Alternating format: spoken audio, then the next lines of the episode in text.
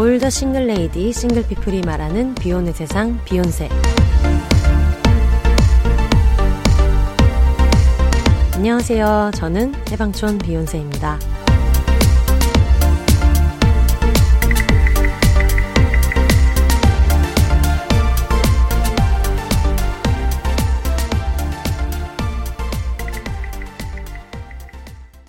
안녕하세요. 해방촌에서 글 쓰는 해방촌 비욘세입니다. 비욘입니다. 어, 여러분 지금 시간이 지금 여러분이 아마 바로 들으신다면 5월 7일 금요일에 듣고 계실 텐데 지금이 5월 7일 아침 네. 오토바이가 지나가고 있는 아침 오전 어 2시 2분입니다. 그 평소에도 이 마이크를 원래도 썼었는데 아마 지금 조금 다른 느낌이 있으실 거예요. 조금 더 가까이서 듣는 것처럼 느끼실 수 있거든요. 이게 약간 그 볼륨을 마이크 조정을 약간 해서 좀 더 주변 소리가 많이 들어가게 해서 녹음하고 있어요. 원래는 목소리를 좀 더 크게 하고 대신에 주변에 그냥 이런 백색 소음을 많이 확 줄이는 모드로 항상 녹음을 했었는데 지금은 이제 새벽이니까 그냥 약간 귓가에서 같이 얘기하는 느낌으로 녹음해도 되겠다 싶어가지고 그동안 안 해봤던 시도를 해보고 있습니다.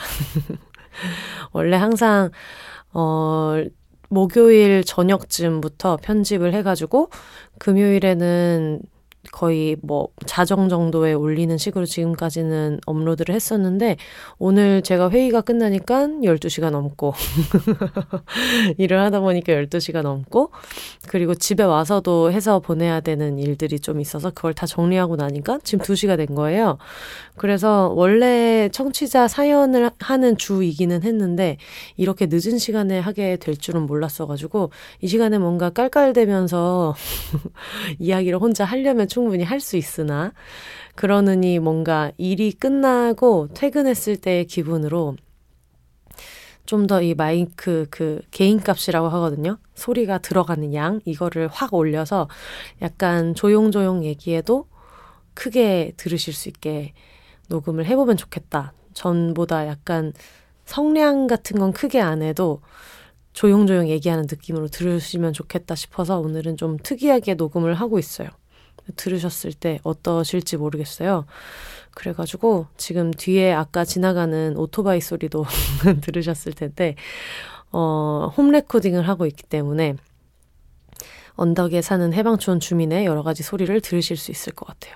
일단 저는 지금 퇴근을 해서 이제 일이 끝났기 때문에 재택으로 하는 일까지 끝난 거는 지금 끝난 거기 때문에 오랜만에 맥주 한 잔을 먹어보도록 하겠습니다. 이거 오랜만이라고 하기에는 저번 방송 때도 너무 낮에 맥주 마시고 얘기하기는 했는데 오늘 저의 녹음의 목표는 최대한 편집을 안 하겠다. 거의 실시간으로 내보겠다.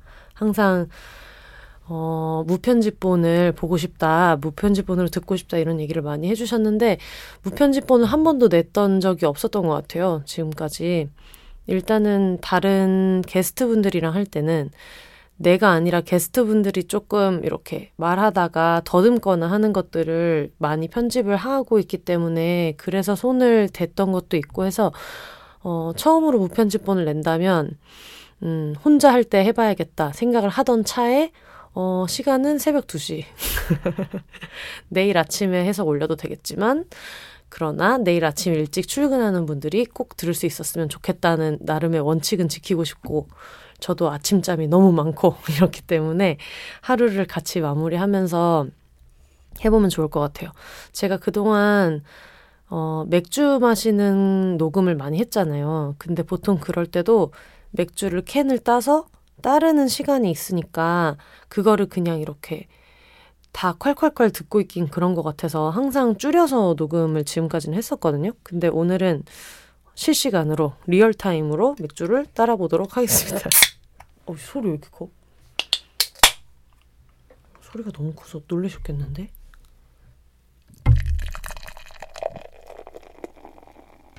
저 이게 그 오랜만에 맥주잔을 따라서 먹고 있거든요. 아이고, 다 안 차네.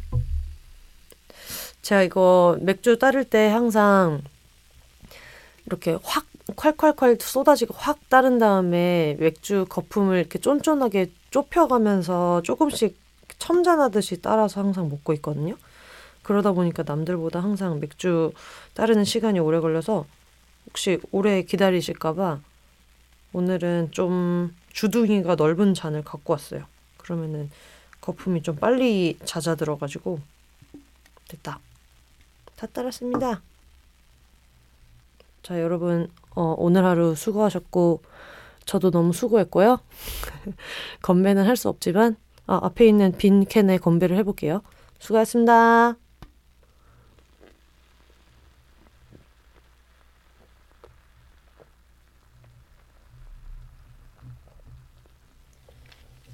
아으. 너무 맛있네요. 오늘은 버드와이저. 오늘은 버드와이저예요. 제가 집에 호파우스랑 이런 게 있었는데 항상 버드와이저도 좋아하긴 하거든요. 라거를 다 좋아하니까. 근데 어, 집에 원래 항상 라거랑 여러 가지가 있었는데 친구들이 얼마 전에 이제 친구가 와서 술을 맥주를 사 와서 저희 집 냉장고에 넣어 놓고 어, 원래 있었던 술이랑 여러 가지를 좀 먹었는데, 아니, 지가 IPA를 사놓고 왜 우리 집 라거를 먹는지 모르겠네. 친구의 방송 듣고 있니? 왜, 왜 그런 거야? 라거가 지금 하나 남아있는 버드와이저로 먹고 있거든요. 물론 오늘은 뭐 많이 먹을 건 아니지만, 어쨌든, 어, 듣고 계시는 친구분들이 계시면, IPA를 사왔으면 네가 먹고 가라 라는 얘기를 꼭 해주고 싶어요. 네가 먹고 가라. 뭐 밀맥주, 뭐 IPA 호가든 뭐 이런 거 사왔으면은 본인의 취향이니까 제가 요즘에 옛날에는 호가든도 많이 먹고 그랬는데 어쨌든 라거를 많이 먹는 시즌이니까 요즘은 그런 시즌이 된 지 좀 몇 년 됐기 때문에 우리 친구들 집에 놀러 올 때는 라거를 사와주면 참 고맙겠고 만약에 먹고 싶은 다른 걸 사왔으면은 그걸 먹었으면 좋겠어요. IPA 4캔을 사와서 우리 집에 있는, 우리 집에 있던 라거 4캔을 먹고 가는 거는 왜 그러는 걸까 그런 아쉬운 마음이 있어요. 그래서 엄청 애끼는 마음으로 먹으니까 더 맛있다는 의외의 효과가 있네요. 어쨌든 저는 버드와이저를 먹고 있습니다. 어, 집에 와서 일을 끝내고 맥주 먹고 있다는 얘기를 지금 7분째 하고 있는 전형적인 비욘세 혼방에서도 말이 많은 비욘세 방송 여러분 듣고 계십니다. 그동안 제가 음 근황 얘기를 많이 못했던 것 같아서 어, 최근에 있었던 여러 가지 일들을 같이 한번 얘기해 보면 좋을 것 같은데요. 일단 제가 혼자 이렇게 방송할 때 그냥 모니터를 보고 있거나 아니면 그냥 두리번거리면서 방송을 하거나 그랬었는데 지금 저는 제 앞에 있는 분홍색 토끼를 보면서 방송을 하고 있어요. 여러분이 토끼다 생각하면서 하고 있는데 저희 언니가 방탄소년단 좋아하는 아미라는 거를 여러 번 말씀을 드렸을 거예요. 근데 언니는 이제 덕질 mate가 너무 필요한데 사실 덕질 mate를 구하려면 구할 수 있을 거라고 저는 생각하거든요. 뭐 트위터에서 알아보든 아니면 뭐 오픈 채팅방에서 알아보든 뭐 방법은 여러 가지가 있을 거다. 방탄소년단도 오픈 채팅방 여러 개 있는 걸로 저도 알고 있어요. 근데 저희 저희 언니는 저를 이제 딱 targeting을 해서 내가 쟤를 어떻게 영업을 해보겠다. 쟤를 꼭 아미로 만들겠다는 생각을 가지고 있어서 그런지 저한테 말을 안 하고 방탄소년단 굿즈를 되게 자주 보내거든요. 그러니까 예를 들면 이런 거를 보내요. 방탄소년단 정국씨가 입었던 한복 보내줬었고, 그리고 방탄소년단이 네이버랑 같이 만든 BT21 그 캐릭터 있잖아요. 그 캐릭터 굿즈 같은 거를 보내는데, 문제는 이제 저한테 말을 안 하고 그냥 일방적으로 보내요. 그래서 얼마 전에 또 그 방탄소년단 캐릭터 BT21 뭐가 배송되고 있다 이런 배송 메시지가 왔는데 거기에 BT21 전국 그 피규어 뭐 이런 게 써 있는 거예요. 그래가지고 제가 그걸 보고 도대체 또 뭘 보냈냐 그랬더니 어 뭘, 뭐라 그랬더라? 뭐, 내가 똥이라도 보냈을까 봐 그러냐, 막 그랬나? 아니면 왜 이렇게 짜증이 많냐고 그랬나? 하여튼 그러면서, 어, 도대체 이걸 왜 보냈어? 하니까, 어디든 쓸 데가 있을 거라며. 하여튼 그렇게 보내서, 핸드폰 케이블, 충전 케이블이랑 펜이랑 뭐 여러 개가 왔는데 그 중에서 방탄소년단 그 정국 씨가 직접 만든 토끼 캐릭터가 있어요. 쿠키라고. 제가 지금 그 회사에서 쓰고 있는 핸드폰 충전 케이블 쿠키 거고 집에 있는 티셔츠도 가끔 이제 맨투맨도 하나 쿠키가 있고 뭐 펜도 있고 뭐 여러 개를 보내줘가지고 이런저런 게 있는데 피규어를 보낸 거예요. 그래서 제가 아니 피규어는 진짜 어디다 쓰냐 이게 뭐 생필품이면 그럴 수 있는데 피규어는 정말 언니도 피규어는 어디다가 쓰냐 그런 얘기를 했었거든요. 그랬더니 어, 당근에 팔면 가만히 안 두겠다. 반드시 썼으면 좋겠다고 해가지고 어쨌든 뜯어서 인증샷을 보내줘야 당근을 안 했다는 거를 증명할 수 있을 것 같아서 그거를 보내주고 이걸 어디다 쓸까 하다가 지금 제가 여러분 그 피규어를 어, 지금 듣고 계신 청취자 여러분, 당신, 유, 여러분이라고 생각하면서 근데 여러분, 여러분이라고 얘기하는 게 조금 혼자 방송할 땐 어색한 게 한 명이 있는 느낌으로 말을 하게 되거든요. 여러 사람이 있다고 생각하는 거는 좀 게스트가 있을 땐 그런 느낌인데 그냥 한 명이 있는 느낌이에요. 항상 혼자서 방송할 때는. 그래서 그 제가 지금 어쨌든 그 피규어를 보면서 얘기를 하고 있어요. 본의 아니게 혼자 방송할 때 좋은 아이템을 선물해 주셔가지고 저희 성, 성남 세라미칼님 저희 언니 너무 감사하다는 말씀을 드리고요. 어쨌든 아이템이 하나 생겼다. 그게 일단 첫 번째 저희 근황이고, 어, 엘르 5월호의 칼럼 기고를 했는데, 그게 이제 최근에, 최근은 아닌가? 4월 달쯤에 했었던 어글리시크라는 브랜드에서 이제 클럽하우스 이벤트 같은 걸 했었어요. 그래서 거기 제가 너무 좋아하는 영노자 맷님이랑 어, 플러스 사이즈 모델 김지양님이랑 혜영 언니랑 저랑 이렇게 여성의 몸에 대한 이야기를 이제 좀 나눴는데 거기서 어, 저희 부모님이랑 부모님 장례식 준비했던 이야기를 잠깐 했었어요. 저희 엄마가 다른 거는 다 괜찮은데 비혼세는 엉덩이가 크니까 플레어 치마를 입었으면 좋겠다. 그래서 body positive 이런 거 좋지만 이런 어 저희 엉덩이에 대해서 지적하는 우리 가족의 유구한 역사에 대해서 좀 유쾌하게 얘기를 나눴는데 그 얘기를 조금 더 자세하게 엘르 코리아 엘르 오어로 칼럼에 기고를 했어요. 그래서 아마 그거는 엘르를 보신 분들은 읽으셨을 것 같고 음 최근에 약간 몸에 대한 얘기들을 많이 하시는 것 같아요. 그래서 아마 5월 달에는 엘루에 기고를 했는데 6월에는 코스모폴리탄에 다른 기고를 하게 될 것 같아서 이거는 나중에 주제랑 이런 것들이 정해져서 나오면 다시 한번 말씀을 드리도록 하겠습니다. 4월에 있었던 빅 이벤트는 또 하나가 있죠. 유대한 작사가 김이나 작사가님의 생일이 있었잖아요. 음, 그래서 어떤 거를 할까 고민을 되게 많이 했어요. 작년에는 김이나의 문장들이라고 김이나 작사가님의 위대했던 문장들을 이렇게 공유를 해가지고 다 같이 보고 어, 당첨된 분들한테는 제가 그때 책을 드렸나 뭐 이렇게 했었던 거를 했는데 전에 말씀드렸다시피 제가 요즘에 하고 있는 프로젝트가 하나가 늘어가지고 좀 바빠졌어요. 그러다 보니까 뭔가 그런 이벤트를 하면서 막 팔로우를 할 시간은 없었고 어떤 거를 할까 고민을 하면서 굿즈를 주문해가지고 어, 일하고 있는 여러 팀에다가 이렇게 떡 돌리듯이 이렇게 보낼까? 뭐 여러 가지 고민을 하다가 김인하 작사가님께서 지금 카라 라는 그 동물 보호하는 단체가 있잖아요. 그 카라의 더봄 센터라고 하는 동물들 이제 구호하고 동물들 보호하고 이런 활동하는 센터 여는 것들을 같이 좀 도와주시고 있는데 그래서 설립 설립 추진위원장인가 그런 위원장님을 하고 계세요. 그래서 그 전에도 어 한번 홍보글 같은 거 올리셨을 때 기부를 했었는데 어쨌든 저희 그 위원장님 기를 살려줘야겠다. 그리고 일단 어 작사가님 덕질의 가장 어려운 점은 작사가님은 어, 너무 부자기 때문에 저희 제가 뭘 사드려도 더 비싼 걸 갖고 계실 것 같고 저보다 안 먹도 더 좋을 것 같고 그래서 도대체 이 사람에게 필요한 것은 무엇인가를 고민하다가 그 거기 센터에다가 기부를 했는데 이거를 또 보시고 비욘세 청취자분께서 같이 다단계처럼 기부를 또 해주신 거예요.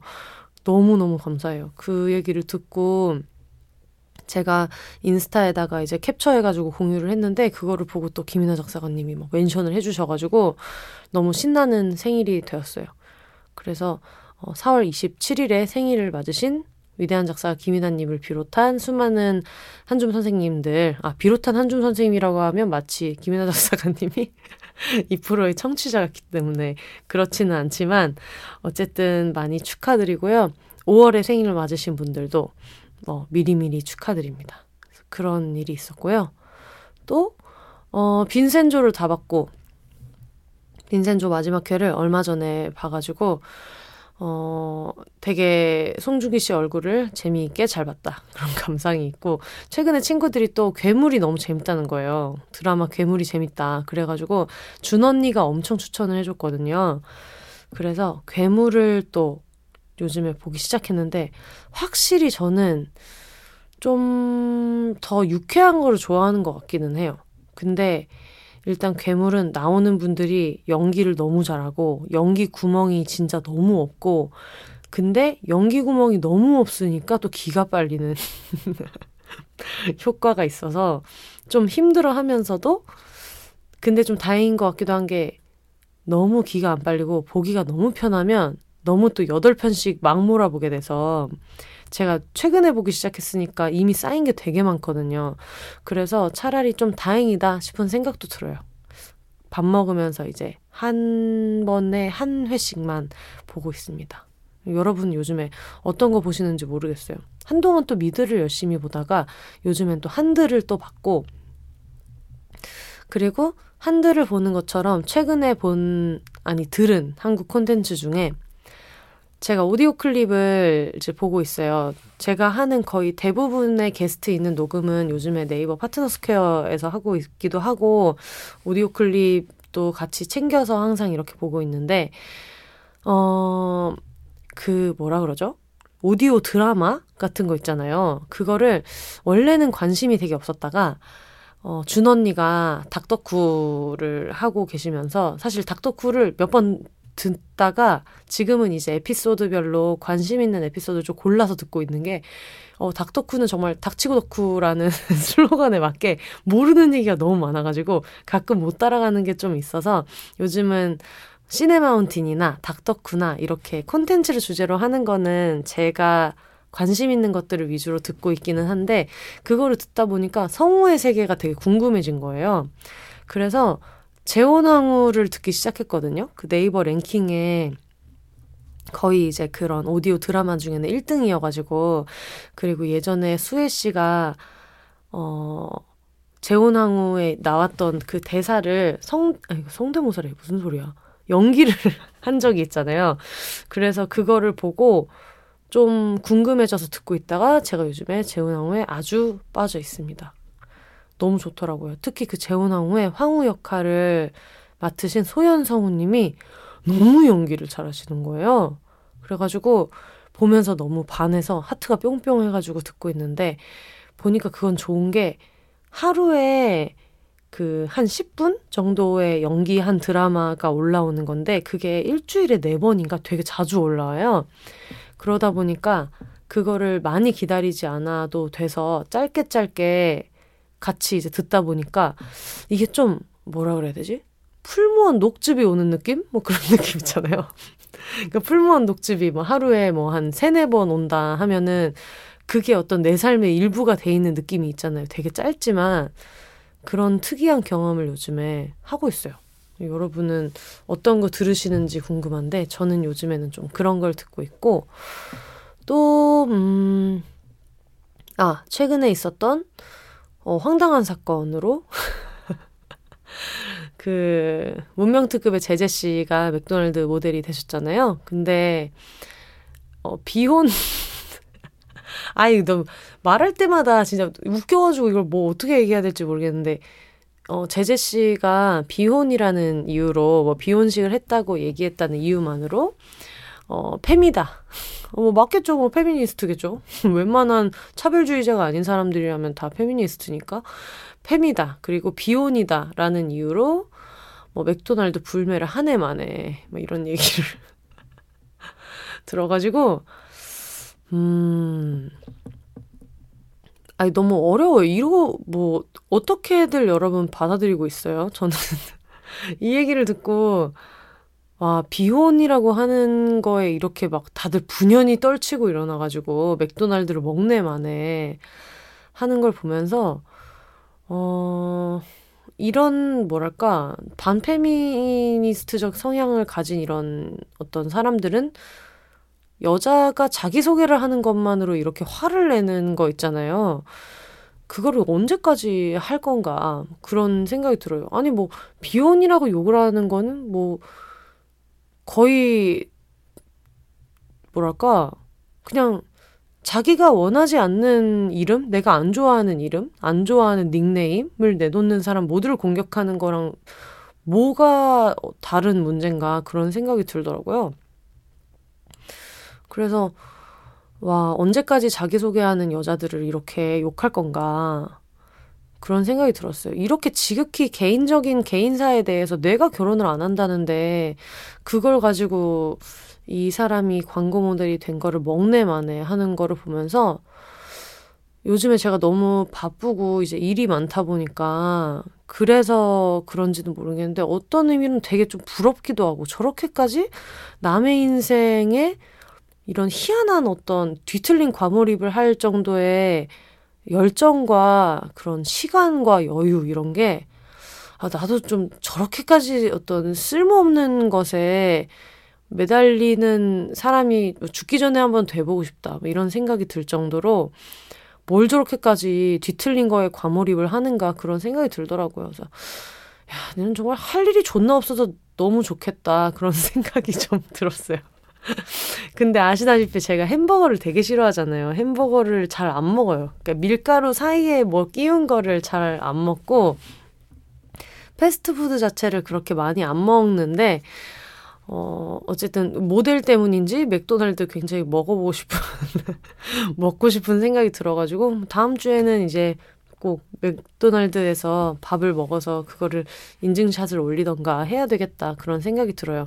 근데 이거를, 어, 보고 맥도날드에서 햄버거 먹어야겠네? 라는 여성분들이 되게 많이 계셨던 걸로 알고 있어요. 근데 저는 그걸 보면서 어떤 생각이 들었냐면, 옛날에 느닷없이 동방신기가 맛동산 모델을 한 적이 있거든요. 여러분 아실지 모르겠어요. 그 동방신기가 다섯 명이었을 때 맛동산 모델을 하는 걸 보면서 저는 와, 저분은 마케팅 천재다. 저걸 생각해낸 사람은 그때 동방신기가 10대 팬이 엄청나게 많을 때였는데 저희 아버지가 맛동산을 엄청 좋아하시거든요. 근데 맛동산은 좀 음, 어른들이 좋아하는 대표적인 과자 이런 느낌이잖아요. 그래서 맛동산을 모델로 그런 동방신기 같은 아이돌을 썼다는 것 자체가 그동안 타겟이 아니었던 주 소비층이 아니었던 데를 공략하는 대단한 효과를 봤다. 그런 생각이 되게 많이 들었는데, 맥도날드 광고 모델 이런 얘기가 나오면서 이 온갖 논란이 생기면서 그리고 논란이 있기 전에도 어 제재가 광고를 한다고 그렇다면 먹어볼까라고 하는 햄버거를 별로 안 좋아하시던 분들 얘기를 좀 많이 들어가지고 저처럼 패스트푸드를 별로 안 먹던 사람도 맥도날드를 가볼까라는 생각을 하게 만들었다는 점에서 어, 맥도날드 마케팅 팀에서 굉장히 영리한 choice를 하셨다. 그런 생각이 진심으로 좀 들었어요. 그래서 가성비를 따지는 사람들이 그동안 어떤 세트 메뉴 뭐 이런 것 때문에 햄버거를 많이 막 먹었다면 물론 가성비를 안 따져도 맛있어서 드시는 분들도 계셨겠지만 어 그렇지 않았던 사람들까지 이제 좀 음, 본인들 타겟으로 흡수를 한 게 아닌가 싶어가지고, 어, 맥도날드 굉장히 현명하시다, 이런 말씀을 드리고 싶고요. 어, 모르겠어요. 그, 사실 어떻게 생각하니? 이런 얘기를 친구들이 카톡으로 물어봤거든요. 야, 재재가 비혼이라는 이유만으로, 재재 씨가 비혼이라고, 맥도날드 막 불매하자 이런 얘기가 나오는데, 너는 어떻게 생각해? 라고 하는데, 너무 황당한 얘기를 들어가지고, 내가 여기에 내 의견이 있나 싶은 좀 그런 느낌이었어요. 그래서 황당하긴 한데 자꾸 맥도날드 맥도날드 얘기를 하다 보니 햄버거 생각은 나니까 햄버거를 먹자 정도의 감상을 느꼈습니다. 그래서 다음 주에는 꼭 햄버거를 먹도록 하겠고요. 요 정도가 제가 뭐 최근에 저한테 있었던 일이고, 아, 바빠진 거에 대한 얘기를 했잖아요. 사실은 오늘도 바빠져서 회의를 하다 보니까 12시가 넘어서 집에 왔는데, 어, 사실 그런 건 있어요. 제가 비욘세를 이제 진행을 하면서, 어, 팀에 있다가 다시 팀에서 나왔다가 지금은 그, 그니까 지금이란다. 그 전까지는 좀 혼자서 하는 일들 위주로 잡아서 했었어요. 어쨌든 팟캐스트가 중요해지고, 물론 팟캐스트는 저에게 수입을 거의 가져다, 가져다 주지 않지만, 심지어 제가 뭐 녹음하고 편집하고 하는 것까지 생각하면 프리랜서는 사실 그렇잖아요. 내가 이 일을 했을 때, 내가 한 시간을 썼을 때, 얼마만큼 돈을 버는가를 가지고 환산하면 사실 거의 마이너스가 나는 것 같은 일이지만, 비욘세는 저한테 그런 거를 따지지 않고 계속해서 해나가고 싶은 거기 때문에 그거에 맞춰서 그동안은 일을 좀 잡았었거든요. 그러다 보니 혼자서 하는 일 위주로 하게 됐던 것 같아요. 뭔가 회의가 좀 적고 혼자 하는 일 위주로 했었는데 솔직히 말하면 그게 좀, 음, 외롭다고 느낄 때가 많이 있었어요. 원래 작가들은 팀으로 일하는 경우가 많기 때문에 외롭다는 생각을 좀 많이 하고, 그리고 프리랜서일 때 아마 프리랜서로 사시는 분들은 많이 느낄 텐데, 이렇게 다 직군이 다른, 과업이 다른 팀 안에 있으면 각자 자기 영역의 일을 가지고 좀 서로 일을 막 넘기거나 하지 않게 조심도 해야 되고 이런 게 있다 보니까 필연적으로 좀 외로운 느낌을 많이 가질 수밖에 없는데, 최근에 이제 그, 다시 팀에서 일을 하게 돼서, 물론 좀 회의 시간이나 일정을 맞춰야 되는 것들은 바빠지기는 했는데, 어, 뭐랄까, 팀에 있으면서 느끼게 된 게, 아, 내가 그동안 되게 많이 외로웠었나 보다. 그런 생각을 하게 되더라고요. 바빠도, 어쨌든 동료가 있다는 거, 동지가 있다는 거, 거기에서 주는 안정감이 되게 있어가지고 요즘은 몸은 되게 바쁘지만 그래도, 음, 안정감이 다른 면에서는 좀 생겼어요. 그리고 저는 지옥에서 온 외향인이기 때문에 되게 일할 때는 프리랜서 특성상 개인주의적인 면을 갖고 있지만 또 동시에 사람들이랑 같이 이렇게 으쌰으쌰 하면서 하는 것도 좀 좋아해가지고 최근에 일하는 환경이 좀 바뀌었고, 어, 몸에 피로감을 주는 대신에 정서적인 어떤 특이한 안정감도 같이 얻고 있어요. 그래서, 어, 최근에 있었던, 뭐랄까, 빡센 일인 동시에 좀 기분 좋은 일, 행복한 일은 그런 프로젝트 일을 하게 됐다는 거고, 그러다 보니까 지금 제가 녹음하고 있는 시간이 금요일인데, 금요일 날 제가 지금 이걸 녹음하면 오늘도 다른 외부 회의 하나가 있고, 그러면 방금 전까지 있었던 회의에서 있었던 일과 그리고 이번 주에 하기로 했던 기고문 같은 거는 주말에 소화를 해야 돼가지고 이걸 어떻게 하면 좀 재밌게 할 수 있을까 그렇게 생각을 하다가 이번 주말에 이제 준 언니랑 항상 일이 많은 우리 준 언니랑 같이 호텔 연박 호캉스를 하기로 해가지고 호텔 예약을 오늘 했거든요. 그래서 일하다가 짬을 내서 호텔 예약을 해서 그게 또 기분이가 좋다. 주말에 쉴 수 없지만 그래도 호텔에 있으면서 누워 있다가 앉아서 글을 쓰다가 또 누워 있다가 앉아서 글을 쓰다가 지필 캠프를 하기로 했어요.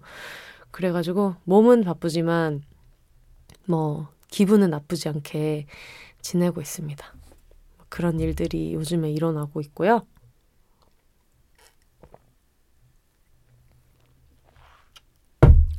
그래서 저는 이렇게 지내고 있는데 여러분들은 어떻게 지냈는지를 같이 메일을 읽어볼게요. 음, 보자. 아, 뭐부터 읽을까? 음, 네, 어,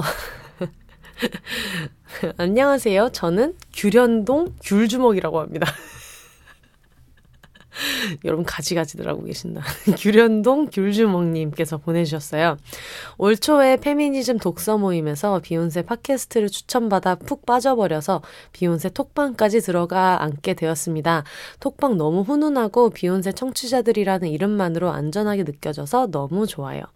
제가 제일 좋아했던 화는 오화 캥 작가님이 나오신 엄빠와 사는 격동의 캥거루 비혼 life입니다. 비슷한 느낌으로 소냐님이 출연하신 24화도 정말 좋아해요. 저는 언제나 가족, 특히 엄마와 트러블이 잦아서 늘 고민이거든요. 독립하면 좀 덜 싸우지 않을까 싶지만 딱히 그렇지도 않고요. 킹 작가님의 캥거루 삶 이야기 들으면서 전부 내가 겪었던 일인데 나는 왜 그렇게 힘들어 했을까? 엄마랑 말이 안 통한다며 왜 그렇게 싸웠을까를 다시금 생각해보며 킹 작가님의 멘탈을 존경하게 되었어요. 킹 작가님 멘탈은 저도 세상에서 제일 존경합니다. 혼세님과 소냐님의 대화도 너무 멋졌어요. 저는 부모님과 깊은 대화를 나누고 싶어도 항상 요점만 말하길 원하시고 피곤해 하시거든요. 사실 그냥 저만 가만히 있으면 화목한 가정처럼 보이는데 결혼 애인 얘기만 나오면 늘 흥분하게 돼서 싸우는 것처럼 되어버려요. 뒤돌아서면 아, 그냥 대충 듣기 소, 듣기 좋은 소리 해주고 말 걸 싶다가도 매번 같은 소리로 하기 싫은 말 하고 싶지 않기도 하고 어찌됐던 요즘은 언성 높이지 않는 걸로 덜 싸우려고 노력하고 있어요. 비건이나 비혼이나 제 가치관을 좀 더 확실하게 보여드리고 이야기하고 싶은데 쉽지는 않네요. 좀 더 공부하고 시간이 지나면 나아지겠죠? 어, 이게 저만 가만히 있으면 화목한 가정처럼 보이는데 결혼 애인 얘기만 나오면 늘 흥분하게 돼서 싸우는 것처럼 되어버려요. 저도 그렇습니다. 여러분이 보시는 지금 저희 집 있잖아요. 저희 집에서 저희 엄마랑도 잘 얘기하고, 뭐, 저, 제 비혼에 대해서도 받아들이려고 하고, 이런 거 있잖아요. 그것은 제가 엄청 싸워서. 말도 예쁘게 못하는데, 뭐, 말을, 뭐, 예쁘게 한다라는 게 그, 뭐랄까, 여자들한테 말 좀 예쁘게 해, 라고 약간 다정하게 여자니까 예쁘게 해. 약간 이런 느낌의 예쁘게 해가 아니라, 어, 예쁘게 해 말고 다른 표현을 써야 되겠구나.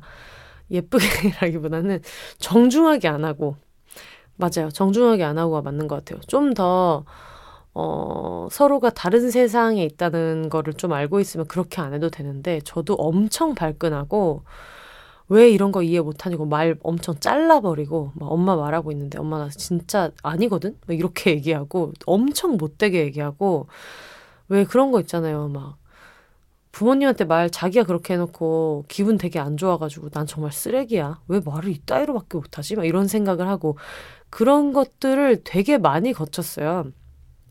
그러다 보니까 제가 그렇게 막 전쟁같이 얘기하고 있는 것들을 그 들으시는 청취자분들한테 전해드리는 건 너무 감정 쓰레기통도 아니고 너무 전염시키는 것 같아서 그 지난한 이야기를 다 하지 않지만 어 싸웠는데 근데 저는 지금도 그런 게 있어요. 그 내가 뭐를 거슬려 하는지를 좀 적극적으로 알려주는 것도 상대방이랑 오래 가고자 하는 그런 의지에서 꼭 해야 하는 일이라는 생각은 들더라고요. 왜 그런 거 있잖아요. 그냥 뭐 애인이랑도 아무 말 안 하고 그래 알았어 뭐 네 말이 다 맞아 그래 뭐 네 얘기를 들으니까 이해가 된다라고 해놓고 우리 헤어져라고 하는 그런 연인들이 있잖아요. 근데 계속해서 내가 얘를 만나고 싶으면 그런 식으로 내가 갉아먹히다가 이 연애가 끝나느니 막 붙들고 다 고치는 사람 있죠. 근데 저는 그런 편이에요. 근데 그게 사실 좋은지는 모르겠어요. 좋은지는 모르겠으나 상대방이 피곤해 할 때도 되게 많고 왜 너는 도대체 항상 설명이 필요하냐? 왜 너는 항상 네가 납득이 꼭 돼야 되냐? 그런 얘기를 듣기도 해서 제가 옳다는 그 보장은 없는데 근데 가족만큼은 음, 뭐 가족이랑 꼭 계속 연락을 하고 지내야 되는 것은 아니지만 저는 그렇게 지내고 싶은 욕망이 좀 있었어가지고 내가 거슬리는 점을 항상 이렇게 붙들고 얘기를 많이 하려고 했던 것 같아요. 근데 그게 별로 지혜롭진 못했어요.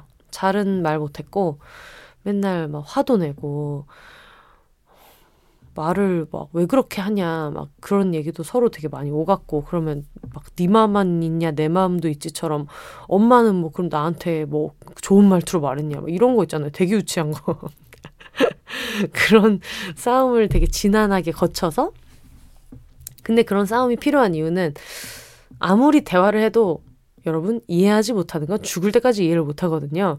그러다 보면 아, 이 부분은 얘를 건드려봤자 내 기분만 잡치니까 그냥 하지를 말아야겠다라는 게 생기거든요. 그런 장벽을 적당히 서로 만드는 건 좋았던 것 같아요. 근데 어떻게 보면 다 결과론적인 얘기예요. 저도 그냥, 음, 항상 좋게 말 못하고요. 맨날 후회하고, 뒤돌아서면은, 아, 나도 좋게 얘기해 줄 걸 이런 생각 되게 많이 하거든요. 그래서 귤주먹님이랑 저랑 그냥 완전 똑같아요. 제가 쓴 이메일 같습니다. 그렇고 안참 아 아참 그리고 지났지만 지난 4월 27일은 천재 작곡가 김이나님의 생일 그리고 제 생일이었어요. 흐흐흐 보내주셨어요. 귤주먹님 너무 축하드려요. 4월 27일. 아 4월 27일에 태어난 사람들은 다 뭔가 어, 멋있고 위대하고 그럴 것 같은 느낌이 있네요. 늦었지만 되게 축하드립니다. 저는 생일만 되면 괜히 감정적이고 우울감만 커져서 꿍하게 있는 나날이 많았었는데 혼세님의 생일 계획 얘기를 듣고 나도 내가 나서서 나를 축하하고 친구들에게 축하받을 수 있게 자리를 만들어야겠다 싶어 올해는 덕분에 기분 좋은 생일을 보냈답니다. 비록 회사 일이 갑자기 너무 많아져서 야근을 하는 날이었지만 중간에 친구들과 맛있는 저녁도 먹고 오고 일을 끝내고는 혼자 병맥으로 미드를 보며 자축도 하고 이거 너무 좋잖아요. 진짜 너무 좋아. 어, 즐거운 시간을 보냈어요. 혼세님 같은 마인드가 아니었다면 또 야근으로 생일을 망쳤다며 생일도 몰라주는 이딴 회사! 라면서 슬픈 생일을 보냈을 것 같아요. 밤늦게 생일인 걸 안 사장님이 선물을 보내주셨지만 저는 먹지 않는 고기 선물을 보내주신 감사히 받아 부모님께 보내드리고 싸우지 않은 대화 성공. 제가 이 메일을 읽고 정말 많이 반, 반성한 게 저도 고기 선물을 보내봤거든요. 특히 카카오톡 선물하기로. 왜냐면 제가 고기 선물을 받았을 때 되게 그냥 유용했던 기억이 있어가지고 보냈는데 만약에 내가 비건인데 고기 선물을 받았다면 일단 쓸모없는 선물을 줬다라는 것과 이 사람은 당연히 고기 선물을 받으면 좋아하겠지라는 상상을 하면서 이 선물을 보냈겠다라고 생각할 것 같은 거예요. 그래서, 아, 이렇게 사람들이 고기 먹는 거를 디폴트로 생각하는구나. 내가 이런 세상에 아직도 살고 있구나라는 거를 괜히 느끼게 만들었을 것 같아가지고, 음, 반성이 진짜 많이 됐어요. 그래서 사실 저는 진짜 그 위시리스트에 제발 여러분 뭘 담아주셨으면 제일 고마워하는 친구는 카카오톡 선물하기에 위시리스트에 뭔가를 항상 담아놓는 친구. 그러면 정말 저는 너무 넙죽 절하는 마음으로 그걸 보내는데 그렇지 않은 경우에 좀 생각을 많이 어 하고 보내야겠다 그런 생각이 많이 들었고 제가 예전에 아, 말씀드렸었는지 모르겠는데 어떤 기자님을 만나서 얘기를 했는데 기자님이 2년, 2년, 1년인가? 2년을 넘게 이제 비건으로 살고 계시는데 비건인 거를 얘기를 안 했다고 하시더라고요. 회사에 괜히 얘기해봤자 막 다들 나는 내가 비건이라고 한 거지. 막 모두가 다 막 당장 고기 먹던 숟가락을 내려놓으라고 막 소리를 지르고 싶은 그런 상태가 지금 아닌데 그거를 마치 되게 막 비꼬기도 하고 아니면 너 때문에 회식을 못 가겠다고 이야기를 하기도 하고 그렇게 공격하는 분들이 많아가지고 비건이라는 말을 못했다는 거예요. 그러면서 그 말은 못하고 그냥 고깃집에 회식을 가도 그냥 고기 한 점을 앞에다가 놓고 먹은 척을 하면서 다른 거를 그냥 먹는다. 그래서 그거를 고기를 앞에 놓고도 어, 뭔가 먹는 척하고 이렇게 하는 어떤 불편함이 차라리 그게 낫다고. 내가 비건이라는 거를 얘기하는 순간 너무 막 이렇게 저렇게 피곤하게 하는 사람들이 많으니까. 그래서 사회생활을 하면서 내가 비건이라고 말하는 게 쉽지 않은 경우가 진짜 많겠더라고요. 뭐, 비건까지 갈 것도 뭐 있어요. 우리 아까 전에 제재 씨 얘기도 했지만, 비혼이라는 말을 했다는 것만으로. 그러니까, 주류라고 사람들이 인식하는 그거랑 다른 성향을 갖고 있는 사람이 자기소개를 한 것만으로 되게 막 반동분자 취급을 하고 막 이러니까 회사 다니면서 내가 비건이다라고 얘기하는 거는 진짜 너무 힘든 일이겠다라는 생각이 들어요. 그래서 귤주먹님 말씀을 하셨는지 안 하셨는지는 모르겠지만 되게 불편함이 많으셨을 것 같고, 음, 저도 약간 친구들을 좀 시무룩해지게 만드는 뭔가 괜히 이런 이 세상에 대한 소외감 같은 걸 느끼게 만드는 선물을 한 적은 없었나? 이런 거를 좀 생각하게 돼가지고 이 얘기를 해주셔서 되게 너무 감사했고요. 음, 그리고, 어, 그냥 주저주저 쓰다 보니 너무 길게 써버리게 되었네요. 비욘세 청취자답게 글이 재미없고 지루할까봐 걱정은 되지만, 그러니까 이 걱정을 하는 게 청취자다운 거죠. 혼세님이 재밌게 읽어주실 테니 용기 내서 메일 보내봅니다. 비욘세님 늘 즐거운 방송 만들어주셔서 감사합니다. 비욘세도 한줌단도 너무너무 사랑해요. 모두들 행복한 봄날 되세요라고 이모티콘을 새싹 꽃 하트 이렇게 보내셨는데 이런 새싹 이모티콘이 있는 줄도 몰랐네. 너무 귀여워요. 신기하다. 네, 규련동 귤주홍님 너무 감사합니다. 매일 읽었으니까 맥주 좀만 마실게요.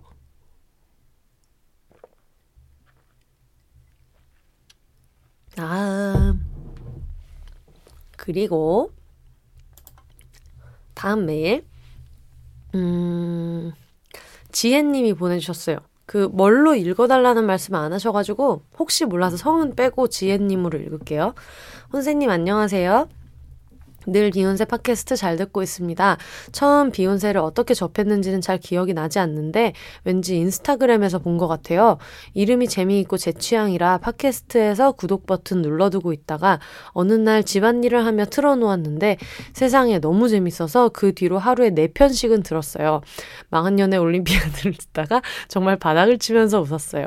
저도 꽤나 성공적이지 못한 연애 경험이 있는데 제 경험은 양반이구나 깨닫곤 했답니다. 너무 재밌어요. 재밌어요. 그렇습니다. 여러분, 망한 연애 올림피아드와 어떤 술 특집의 어떤 교훈? 이런 연애를 하자는 게 아닙니다. 이렇게 술을 먹자는 게 아니라, 어, 이 정도 인간도 있으니까 너무 자존감 낮아져서 살지 말자. 뭐 그런 거고, 심지어 비슷한 일을 겪었거나 아니면은 더 심한 일을 겪었어도 지나고 나면 어떻게든 우리는 듣고 일어난다는 교훈을 서로서로 얻었으면 좋겠다는 마음으로 하고 있어요. 그리고 저는 대전 사람이라 칼국수에 환장하는데 혼세님이 복수분식 칼국수 얘기하실 때마다 혼자 내적 친밀과 어마어마하게 느끼는 중입니다. 지금은 타실 생활 중인데 칼 칼국수가 너무 그리워요. 아, 복수분식 너무 맛있죠. 진짜. 저는 이제 공주식당이 복수분식의 전신 같은 그 전통의 공주식당이 있었을 때 공주 칼국수를 먹었었기 때문에 너무 가고 싶고, 그리고 또, 아니, 대전 사람들은 칼국수를 그냥 이렇게 잘 만드는 게 아니라 이런 pairing 있잖아요. 뭐 두루치기랑 같이 한다든지 수육이랑 같이 팔, 칼국수를 판다든지 이런 어떤 칼국수 김밥이랑 같이 판다든지 이런 칼국수 pairing을 기가 막히게 하기 때문에 아 대전 사람들 정말 어 엄청난 천재들이에요. 대전의 2대 자랑 뭐다? 칼국수와 송중기. 제가 빈센조를 본 지 얼마 안 돼가지고 송중기의 얼굴과 칼국수 대전의 자랑이죠. 그렇습니다. 어, 캥 작가님 생일 특집 듣고 제 생일을 어떻게 보내는지 얘기하고 싶어서 메일 보냅니다. 저는 생일이 거의 항상 시험 기간이라 대학을 졸업할 때까지 생일날 늘 공부를 했어요. 고등학교 때는 하루 종일 독서실에서 공부를 하다가 새끼를 전부 혼밥을 하고 집에 간 적도 있어요. 그땐 생일에 크게 의미를 두지 않았는데 대학에 가니 생일을 의미 있게 보내고 싶더라고요. 아, 맥주를 먹으니까 죄송합니다. 대학을 타지에서 다닌 터라 부모님이 매번 용돈을 보내주셔서 어, 1학년 때부터는 땡땡땡과 할 일 없는 사람들의 모임을 만들어서 친구들 밥을 사주곤 했습니다. 허! 이거 되게 좋다. 이런 꽁, 꽁돈 생겼을 때 친구들과 함께하는 땡땡땡과 할 일 없는 사람들의 모임 너무 좋은데요. 그리고 동아리나 각종 모임에서 깜짝 파티를 해주기도 했는데요. 지금 생각하니 참 좋은 추억들이네요. 대학을 졸업하고 나서는 조금 다른 방식으로 생일을 축하해보고 싶었어요. 대학을 졸업하고 운 좋게 바로 직장에서 일을 시작하게 되었는데 마찬가지로 타지에서 일하게 되어 자취 중입니다. 혼자 살다 보니 집에 짐이 늘어나고 쓸데없는 물건을 드리기가 싫더라고요. 사실 취향에 맞는 선물 주고받기도 참 어렵잖아요. 그래서 작년부터는 생일날 선물을 받지 않고 그 금액만큼 지인들에게 기부를 해달라고 부탁했습니다. 구구절절 써서 푸사에 써놓으니 다들 기꺼이 기부해 주어서 약 40만 원 정도를 기부하게 되었습니다. 아, 너무 대단하네요, 진짜. 많다면 많고 적다면 적은 금액이지만 제가 태어난 날을 기념해서 의미 있는 행동을 해서 뿌듯했습니다. 약간 아이돌 된 기분이에요. 그쵸? 그, 뭐지? 아이돌들이 항상 누구 이름으로 기부하고 막 이렇게 하잖아요. 사실 제가 요새는 시간이 많지 않아서 비욘세를 꼬박꼬박 챙겨 듣지는 못하고 있어요. 그래서 이 후기를 빙자한 구구절절한 글도 이미 늦었을지 모르지만 평소 혼세님께 메일 보내고 싶었던 터라 이번 기회에 보내봅니다. 늘 다양한 사람들의 얘기 들려주셔서 감사합니다. 제가 12월에 생일인데 제가 또 관종인 만큼 제 생일 미니 광고 꼭 싣고 싶습니다. 그럼 그날을 고대하며 늘 응원할게요. 혼세님 사랑합니다. 이렇게 보내주셨습니다. 감사합니다. 감사합니다. 어, 제가 생일이 12월 12일인데, 아마 저랑 비슷할 것 같아요. 지금 시험 기간 얘기하시는 거 보니까. 왜냐면 저도 항상 기말고사 기간쯤이었거든요. 대학교 다닐 때도. 그래가지고 시험 공부하느라고 막 맨날 쩔어 있고 막 그랬던 기억이 있어서 항상 시험 치느라고 파티를 막 그렇게까지 뻑적지근하게는 못하거나 아니면 아예 시험이 끝나고 종강 파티 때 내 생일 안 끝났어! 막 이러면서 우겨가지고 같이 퉁쳐서 하거나 막 그랬던 기억이 있는데, 어, 아마 비슷한 느낌이셨을 것 같아요. 고등학교 때는 하루 종일 독서실 공부하다가 혼밥하고 집에 간 적도 있다니, 아휴. 어, 어쨌든 12월이 되면은 생각이 날 것 같아요. 어, 이렇게 그 아이돌처럼 기부를 땡겨가지고 하셨던 분이 있다는 거를. 저는 또 남의 생일에 할 생각을 했는데 제 생일에 할 생각은 또 못 해봤어가지고 되게 좋은 팁이 될 것 같아요. 너무 감사합니다. 하, 대전에 사시는구나. 부럽네요. 내일 아침에 딱 매운 칼국수 하나 먹으면 딱일 것 같은 기분인데 어쨌든 그렇습니다. 알겠습니다. 그리고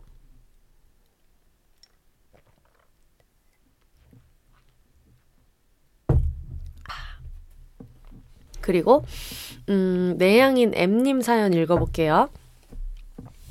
안녕하세요, 혼세님. 5년치 외학, 외향적 성향을 끌어다 힘내서 메일을 작성하고 있는 내향인 M입니다. 어, 지금 2021년이기 때문에 다음 메일은 2026년 어, 5월에 올 수 있다. 감안하고 읽겠습니다. 비욘세를 듣다가 정체성이 확실해진 부분에 대해 말씀드리고 싶어 힘내어 메일을 드려봅니다. 저는 살면서 결혼하지 않을 거다라는 생각을 가지고 살았던 것 같은데 독신주의와 비혼주의에 대한 정의는 잘 알지 못했던 것 같아요. 특히 비혼이라는 단어는 비욘세를 통해 처음 인식을 하였고 비욘세를 들으며 비혼과 독신의 차이는 어떤 것인지에 대해 생각을 하게 되었습니다.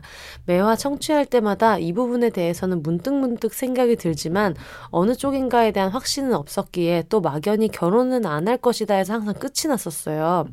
그런데 최근화를 통해 나는 비혼주의가 아닌 독신주의 사람이라는 것을 확신하게 되었고 3N년 만에 알다니 장한 것 같기도 하네요. 라고 보내셨어요. 괜히 혼자 strong 사이다 한 사발을 들이킨 기분을 느껴버렸습니다. 확신이 들게 된 계기는 최근 큰일녀 팟캐스트 분들과 동거 특집을 통해서였어요. 동거는커녕 애인이라는 단어가 내 인생에 끼워들 틈을 만들 수 없겠다는 생각이 들더라고요. 관심을 가지고 애정을 주고 연락을 하고 인생의 한 부분을 차지하는 이 관계가 친구라고 생각하면 괜찮은데 애인이라고 생각하는 순간 숨 막히고 답답해서 무거운 한숨이 나올 것 같아요. 특히 동거까지 생각한다면 그냥 속이 타는 것 같더라고요. 하지만 엄마 아들과 함께 살고 있는 게 오게티입니다. 엄마 아들이 나가서 살 생각이 없나 봐요. 그러니까 호정메이트 얘기하시는 거죠. 제 집에서 나가라고 하고 싶은데 집에 지분 50%를 가진 엄마가 같이 살라고 해서 못 쫓아내고 있어요. 아유, 답답하시겠네요.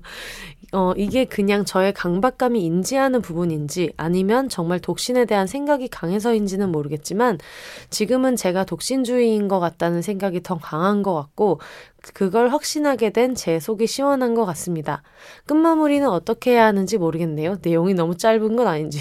또 걱정을 하고 있죠. 또 두서없는 내용을 보낸 건 아닌지 걱정이 크지만 원루하며 작성하는 거라 수정할 틈도 없이 메일을 전송합니다. 평생 함께 해주시길 바라며 비욘세 화이팅입니다. 혼자 사세요. 이렇게 보내주셨습니다. 아, 감사합니다. 그, 동거 특집이 브리저튼 이후로 되게 많은 분들이 들어주셨던 회차예요. 그래서 엄청나게 많이 들어주셨고, 보면, 들으면서 아마 저랑 비슷한 것 같아요. 어, 비욘세를 들으면서 다른 비욘의 이야기를 듣는 게 흥미로웠던 것처럼 저는 제가 동거 이런 걸 생각도 전혀 안 해봤어가지고 얘기를 좀 자세히 들으니까 흥미로운 부분들도 좀 있었고 근데 이게 뭐랄까 음 저는 물론 지금도 동거하는 게 좀 상상되지는 않아요. 이게 음, 제가 이 시간에 퇴근할 때 집에서 누군가가 기다리고 있다고 하면 그것도 너무 막 혼자 신경이 많이 쓰일 것 같고 여러 가지를 생각하게 되지만 생각해보면 확실히 20대 초반에 제가 했던 연애라는 건 이런 거 아니야? 라고 생각했던 거랑 지금 제가 느끼는 게 또 다르잖아요. 그러니까 그런 식으로 나중에는 어, 동거에서 느낄 수 있는 그 수라님이랑 만추님이 얘기하셨던 것처럼 그런 형태의 사랑이 하고 싶어질 수도 있지 않을까 싶은 생각이 들어서 지금은 좀 열어놓고 생각을 해도 좋겠다. 뭐 그런 느낌인데, 음, 비슷한 걸 느끼신 분들이 되게 많더라고요. 그리고, 어, 나는 내, 어, 파트너 혹은 내 애인 아니면 지금 애인이 없는 분들도 그런 사람들이랑 이렇게 같이 지내고 싶어 라는 생각이 되게 확고해서 나는 반드시 누구랑 같이 가정을 꾸리고 싶어 라는 생각이 굉장히 확고해서 결혼을 생각하셨던 분들 입장에서는 어, 왜 동거로 그걸 할 수 있다는 생각은 하지 않았을까라는 걸 느끼신 분들도 되게 많이 있더라고요. 그래서 다시 한번 얘기를 나눠주신 청취자분들한테 너무 감사드리고, 저도 이야기하면서 느꼈던 것 같아요. 물론 지금은 M님께서, 내향인 M님께서 3N년 만에 독신주의라는 거를 알았다니, 알았다고 참 장하다고 이렇게 약간 자조적으로 흐흐하고 웃으셨는데, 솔직히 말하면 저는 아직도 모르겠어요. 아직도 찾는 중인 것 같아요. 나는 어떻게 하고 싶은 사람인가? 결혼을 하고 싶지 않다고 느낀 거는 비교적 확실하게 생각하고 있는데, 결혼하지 않는 거에 비해서 동거에 대해서는 아직 잘 모르겠어요. 어떻게 보면 좀 그런 생각도 드는 거죠. 음, 응당 남이랑 산다는 거는 그 사람이랑 이런 규칙을 꼭 지켜야 하는데 나는 그걸 원하지 않아. 이런 걸 내 마음대로 내 속에서 규정했기 때문에 동거가 싫은 거 아닌가? 예를 들면 괜히 집에 누가 있으면 막 밥도 같이 먹어야 되고 막 이러니까 나는 그건 너무 숨막힐 것 같아 라고 생각했다면 같이 밥을 먹어야 되는 게 동거의 룰은 아니니까 어떻게 보면 내가 동거라는 거에 대한 스테레오 타입을 내 안에서 정해놨기 때문에 그 가능성을 닫아놓은 건 아닐까? 그런 생각이 들어요. 그래서 왜 우리가 하다못해 결혼 얘기를 하더라도 결혼을 하면 뭐 시가에 뭐 해야 되고 뭐 해야 되고 뭐 이런 것 때문에 결혼이 싫어라고 생각하는 사람들이 당연히 되게 많이 있을 수 있는데 어떻게 보면 그 결혼 자체를 해체해서 나만의 결혼을 다시 조립해서 만든다면 비혼이 아닌 사람들도 있지 않을까라는 생각이 들더라고요. 뭐 예를 들면 뭐 시가나 아니면 뭐 이쪽에 가지 않는다거나 그러니까 그런 걸 좀 해체해서 보는 거죠. 그냥 내 애인의 배우자로만 살고 어떤 뭐 며느리가 되지는 않기로 서로 선을 긋는 것도 가능하지 않을까? 이런 것도 생각할 수 있고 결혼한다고 해서 같이 살지 않는 것도 생각할 수 있으니까 그러니까 결혼이라는 제도에 묶여서 취할 것들을 취하고 나만의 결혼을 나름대로 만드는 것도 생각할 수 있다면 지금보다 더 다양한 결혼이 또 있을 수도 있지 않을까? 그런 생각이 들어서 저는 모르겠어요. 동거에 대해서는 지금도 좀 고민하고 있는 단계인 것 같아서 생각할 만한 지점이 있는 좋은 회차였던 것 같아요. 저 스스로한테 되게 도움되는 회차여서 되게 좋았는데 많이 들어주셔서 감사했고요. 사연 보내주신 내양인 엠님 너무 감사합니다. 그리고 음, 네, 어, 그 익명으로 보내주셨어요. 어, 내용 중에 조금 익명으로 했으면 하는 부분이 있을 수도 있겠다 싶어가지고 어, 이름은 읽지 않고 내용만 읽어드릴게요. 안녕하세요. 저는 비혼이 되려고 노력 중인 현 기혼자입니다. 이혼 소송 중인데 너무 오래 걸려 힘드네요. 저는 피트니스를 운영하는 회사에 사무직으로 근무 중입니다. 각 센터들이 여러 개 있고 저는 본사 사무실에서 일하는데 이번에 이슈가 되었던 건 직원 복지에 관해서입니다. 직원들 직계가족과 배우자, 배우자 직계가족들에게는 센터 회원권을 무료로 제공하자는 의견이 있어서 저는 직계가족이 없는 사람도 있는데 그건 너무 불공평하지 않냐라는 의견을 냈습니다. 물론 저는 말투나 행동이 소위 여성스럽고 다정다감한 스타일이 아닙니다. 부모가 없는 사람도 있고 결혼할 생각이 없어서 남편이나 부인이 없는 사람의 경우 혜택이 없는 거 아니냐고 얘기하자 그런 건 일반적인 경우가 아니다. 그런 사람은 어쩔 수 없는 거 아니냐. 직원 중에 그렇게 생각하는 사람은 없다. 미치겠네. 등등 평소 편하게 얘기하는 사이다 보니 저나 상대방들도 좀 흥분해서 언성도 높아졌습니다.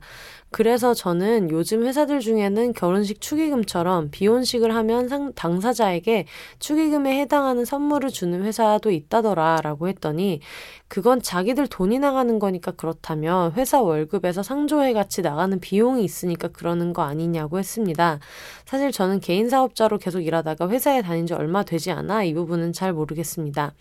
결정적으로 우리끼리 이러고 얘기해봤자 대표님이 이런 걸 받아들일 사람이 아니다라는 이야기를 듣자 허무함과 함께 일반적인 상황에 말도 안 되는 예를 들어 오버하는 민폐페미가 된 것 같아 얼굴도 달아오르고 내가 괜한 얘기를 꺼냈나 싶어 너무너무 작아졌습니다.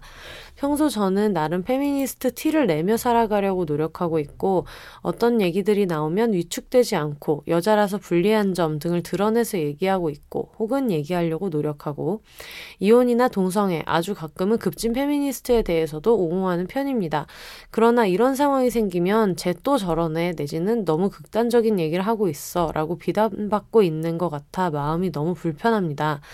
직계가족, 기혼자, 출산자들에게만 혜택을 주자는 얘기가 당연하지 않게 되는 그날까지 그런 분위기에 저항할 수 있는, 저항하고도 자책하거나 작아지지 않을 수 있는 격려 부탁드립니다. 비욘세 너무 재미있게 잘 듣고 있습니다. 저도 얼른 비혼 대열에 합류하여 당당히 외치겠습니다. 내가 비혼이다. 이렇게 보내주셨습니다. 음, 일단 저는 비, 비혼 대열에 합류해서 당당히 외치겠습니다라고 보내주셨는데 저는 비혼인 상태를 유지하면서 사는 것에도 사람에 따라서는 용기가 필요한 분들이 있겠지만 어떤 제도에 들어갔다가 이거를 그만두고 나오는 분들이 갖고 있는 용기는 좀 다른 차원의 엄청난 밀도가 있다고 저는 생각해요. 그 주변에 제 친구들도 지금 현재 이혼 소송을 하고 있는 친구가 아주 가까이에 있고 겪었던 친구도 있고, 그러니까 비혼 출신, 이혼 출신, 아니 그러니까 비혼 출신, 기혼 출신, 비혼자로 살고 있는 친구들도 이제 있다 보니까 뭐랄까, 음, 사람들이 비혼이 되게 당당하다 이렇게 이야기를 하는데 각자의 여건을 생각해 볼때 어, 기혼자였다가 거기에서 나오는 게 훨씬 더, 그러니까 훨씬 더라고 비교를 하자는 건 아니지만 또 완전 다른 결의, 다른 색깔의 엄청난 용기라고 저는 느끼거든요.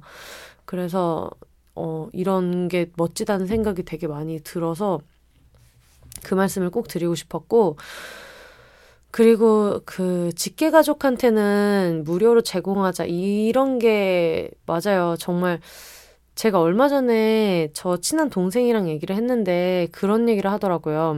회사에서 그 얘기했던 경조사비 명목으로 한 얼마더라? 막 1, 2만 원씩 이제 각출되는 돈이 있대요. 월급에서 아예 빠져서 그게 이제 그 정산서 같은 거에 찍혀서 나오는데 그러면서 누가 결혼을 하면은 갯돈 주듯이 이제 그거를 주고 뭐 이런 식으로 운영이 되고 있다고 하는 거예요. 사실 비혼자 입장에서 그거는 삥 뜯는 거거든요. 그냥 삥 뜯는 거예요.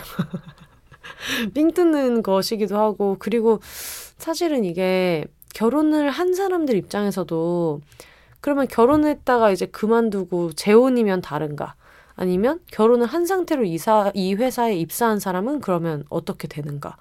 혹은 뭐 출산에 대한 뭐 백일 잔치 이런 것도 돈을 준다고 하니까 그러면 아이를 낳은 사람에게만 혜택이 돌아가는 거고 아니면 아이가 태어났는데 뭐 아이가 둘이면 어떻게 되는 거고, 셋이면 어떻게 되는 거고. 그러니까 여기에서 디폴트로 생각하는 건 결혼을 한 사람들은 아이를 낳을 거고, 그 아이가 100일을 넘겨서 뭐 이런 100일이란다. 도를 넘겨서 뭐 어떻게 어떻게 지내는 사람들을 디폴트로 보는 건데 실제 사원들의 비율을 봤을 때 그런 사람들이 과반수가 넘을 확률이 얼마나 되겠나 이런 생각이 들더라고요. 그래서 근데 친구가 그 얘기를 했었어요. 자기가 그런 식으로 병조사비를 계속 뜯기고 있고 이렇다 보니까 아씨 이거 결혼 안 하면 손해인데 빡치는데 결혼할까? 이런 생각을 했다는 거예요. 그 전까지는 결혼을 해야겠다는 생각을 그렇게 많이 안 했었는데 그래가지고 아 이런 게 진짜 어떻게 보면은 되게 부추기는 건데 그리고 부추기는 게 좋은 의미로 막 격려하는 거면 모르겠는데 너는 비정상이야. 너는 너 같은 애들까지 우리가 챙겨서 복지를 해줘야 할 이유는 없어. 이렇게 몰아내는 식으로 결혼으로 사람들을 몰아가는 게 있잖아요. 그거는 약간 더 최악인 것 같은 느낌이 들어서, 물론 취지는 잘 알겠습니다만, 음, 저는 하면 똑같이 부당하다고 느낄 것 같아요. 근데 그거는 내가 돈을 못 받잖아, 인 것도 있지만, 요즘은 그런 생각이 들고 애초에 그 너네가 말한 이 모든 복지 혜택을 누릴 수 있는 사람들이 뭐 얼마나 되는데 근데 그게 업적처럼 뭐 이렇게 무슨 뭐 30년 근속을 하면 뭐를 준다거나 그런 거면 모르겠는데 회사에서 그거를 그렇게 챙기는 게 음, 공정하다고 할 수 있나? 그런 생각을 안 할 수 없는 것 같아요.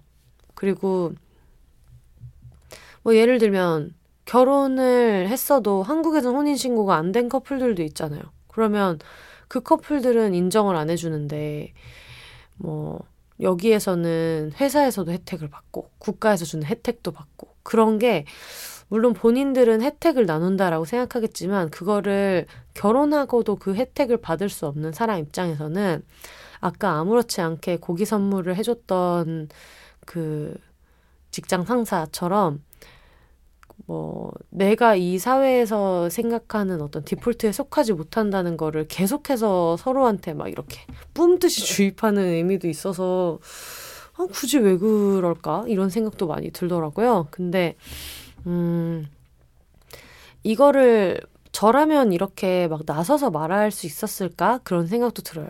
그래서 되게 대단하다는 말씀을 꼭 드리고 싶고 이게 사실은 당연히 이게 부당하다고 해서 그걸 누구나 다 그 자리에서 말할 수 있는 것은 아니거든요. 그리고 특히 우리나라처럼 모두가 좋게 좋게 지내는 게 좋은 게 좋은 거야 라는 사회에서 그런 얘기를 굳이 내놓을 수 있는 거에 용기가 필요한 것 같아요.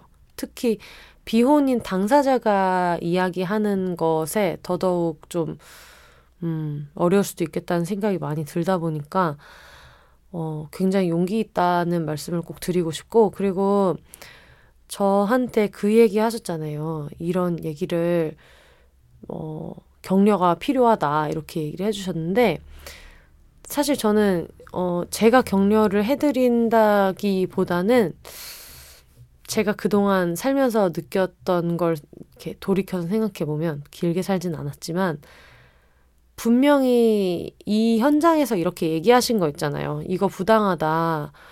어, 불공평하지 않냐라는 걸 이야기하는 데서 용기를 얻은 사람이 그 집단에 분명히 있을 거라고 생각해요.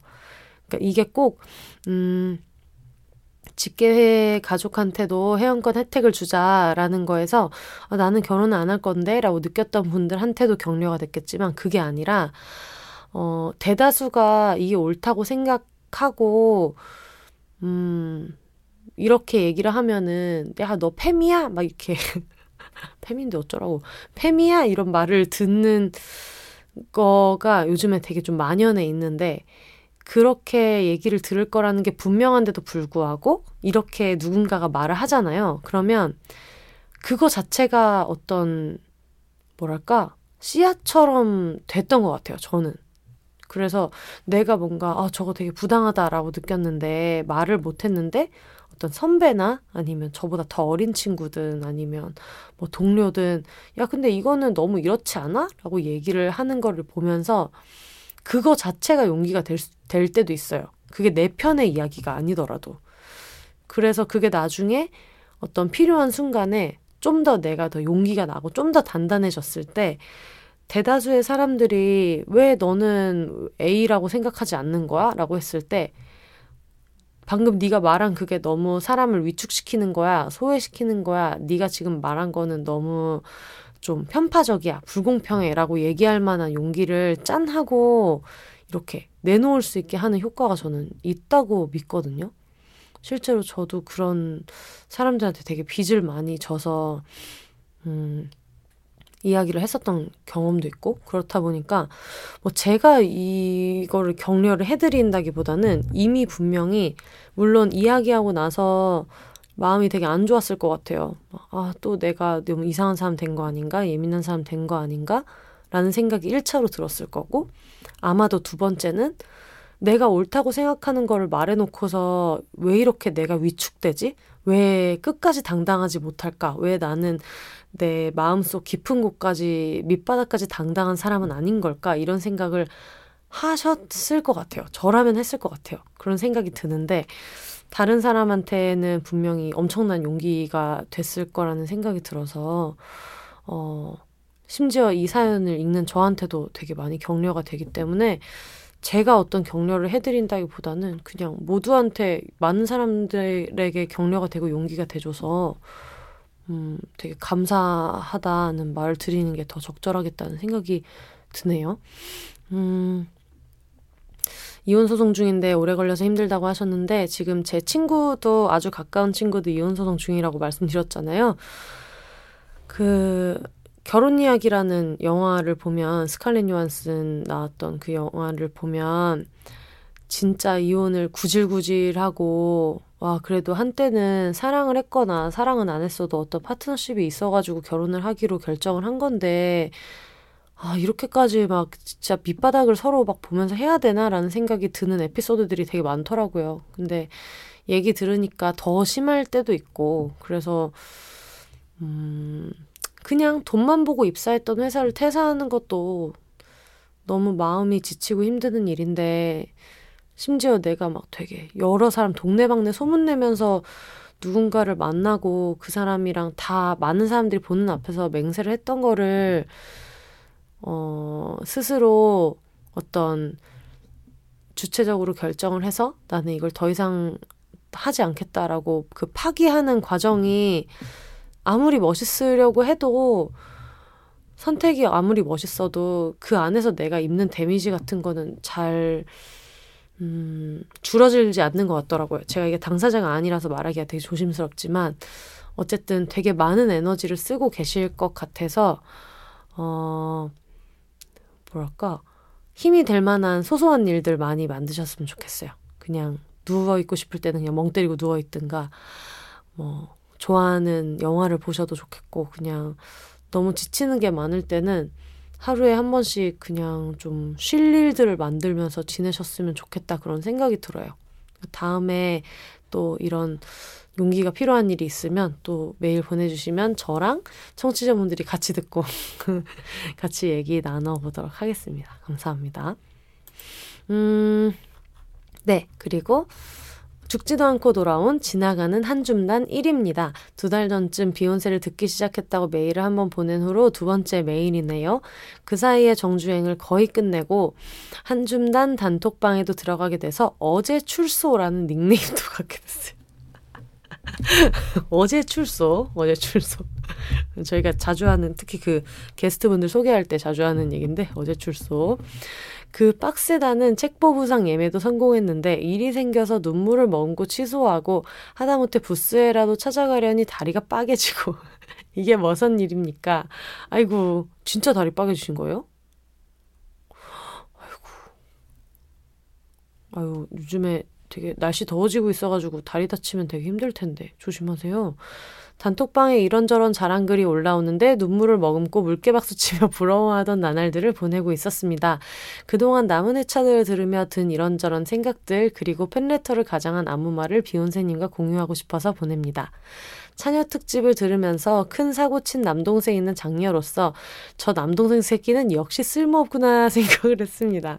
부모님이 네가 누나니 챙겨라 시게 언급을 하시는데 내 코가 석자라며 저 새끼가 말을 들었으면 이미 저런 사고를 안 쳤겠지 하물며 내 말을 듣겠냐고 단칼에 거절하는 시기를 보내고 요즘엔 그래도 평화롭게 잘 살고 있습니다. 제가 장녀의 초등교사인데다 남동생 새끼가 사고를 쳐놔서 자꾸 저에게 결혼과 아이를 기대하시는 것 같은데 그 희망 고이 접어 나빌레라. 세, 어, 제가 세상이 기대하는 번듯한 비혼의 이미지에 맞춰서 독립을 강행한 부분도 있었던 것 같다고 첫 번째 메일에서 말씀을 드렸었는데 독립하니 서로 한것 애틋해져서 존재만으로 소중해지는 경험을 하니 이건 참 좋네요. 허허. 와중에 남동생 있는 장녀분이 자기 반성을 했다는 거 듣고 동지분. 저 새끼는 이미 다 가졌어요, 유유하고 같이 안타까워하기도 하고요. 제가 장녀라 그런지 내내 얘기했던 차녀 얘기보단 찰나에 지나간 K 장녀 얘기가 더 와닿았던 건 안 비밀입니다. 최근 회차에서 초등교사를 언급하기도 하셨었는데, 오, 나 말고도 초등교사 한 줌단이 또 메일을 보냈었나 보다 하고 반가웠어요. 작년엔 집안에 갇혀있고 자유의지를 박탈당해 슬퍼하고 자살 충동까지 느꼈던 초등교사 일은 지금 등교 계약 새학기 두 달 차를 맞이해 행복에 겨운 다크서클을 맞이하고 있습니다. 피곤하긴 해도 애들이 오니 재밌네요. 그 뒤로 저 책 얘기를 해주셨는데 진짜 좀 부끄러워가지고 이건 제가 혼자 읽도록 하겠고요. 그리고 혜영 언니는 어쩜 그렇게 말씀하시는 게 나긋나긋하면서도 내용을 명확하게 전달하시는지 들을 때마다 감탄합니다. 저는 좀만 신나도 흥분하고 목소리가 커지는 편이라 그렇게 조곤조곤 말씀하시는 분들 정말 멋있어요. 덕분에 샌마이웨이도 챙겨보게 되었는데 이것도 너무 재밌게 잘 보고 있답니다. 캥 작가님, 저 캥 작가님 진심 공감하거나 진심 억울하거나 진심 짜증낼 때 하시는데 이거 뭔지 알아요? 제가 지금 이거를 마이크 수음 볼륨을 너무 키워놔가지고 못하겠는데 하고 하시는 거 나올 때마다 따라해요. 캥 작가님 특유의 억양이 있어요. 그리고 캥 작가님 웃으실 때 같이 따라 웃어요. 여전히 술 잘 드시고 잘 계시죠? 보고 싶어요. 네, 잘 드시고 잘 계십니다. 짐성님, 언변 어쩔 거예요? 처음에 킹 작가님 나온 회차 위주로 들어서 처음에는 짐성님을 잘 몰랐는데 알고 보니 저희 집 책장에 꽂혀 있는 연애하지 않을 자유. 어라? 네, 방송 듣고 개가눌러도 샀고요. 천년 말년 만년 개가눌러 내주세요. 잠시만요.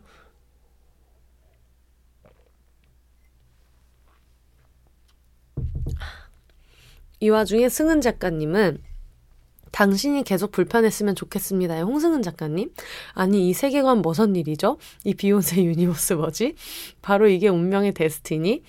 다 쓰고 나니 제가 쓰고 있는 이것의 정체가 모호해지네요. 이것은 무엇인가? 누가 아무 말 소리를 내었어? 라고 적어주셨고요. 마지막으로 비욘세님께 드리고 싶은 말만 쓰고 이제 마무리할게요. 지금까지 쓴 건 뭐냐며 크크크라고 보내주셨고 비욘의 가시화라는 목표로 시작하신 비욘세 팟캐스트 저 혼자가 아니라는 것 하나만으로도 큰 위로가 됩니다. 당당하게 책도 쓰고 방송도 하시지만 어떻게 보면 그 가시화의 중심 인물이라는 것 때문에 사랑의 표현과 동시에 개빠운 소리도 많이 받으실 것 같아요. 이건 방탄이 아미에게 쓴 트윗 중 일부를 바꾼 건데요. 혼세님께 보내드리고 싶어요. 그대가 오롯이 견디는 외로움과 싸움의 삶을 묵묵히 응원하는 팬입니다. 스피커 뒤편에서 집 거실에서 오랜 시간 글자로서 문장으로서 나의 팬레터를 보냅니다. 이 그리운 소리를 읽어주시기 바랍니다. 항상 응원하고요. 사랑합니다. 오늘 남은 하루도 잘 정리하시길 바랍니다. 그럼 뿅! 이렇게 보내주셨어요. 아, 너무 감사합니다.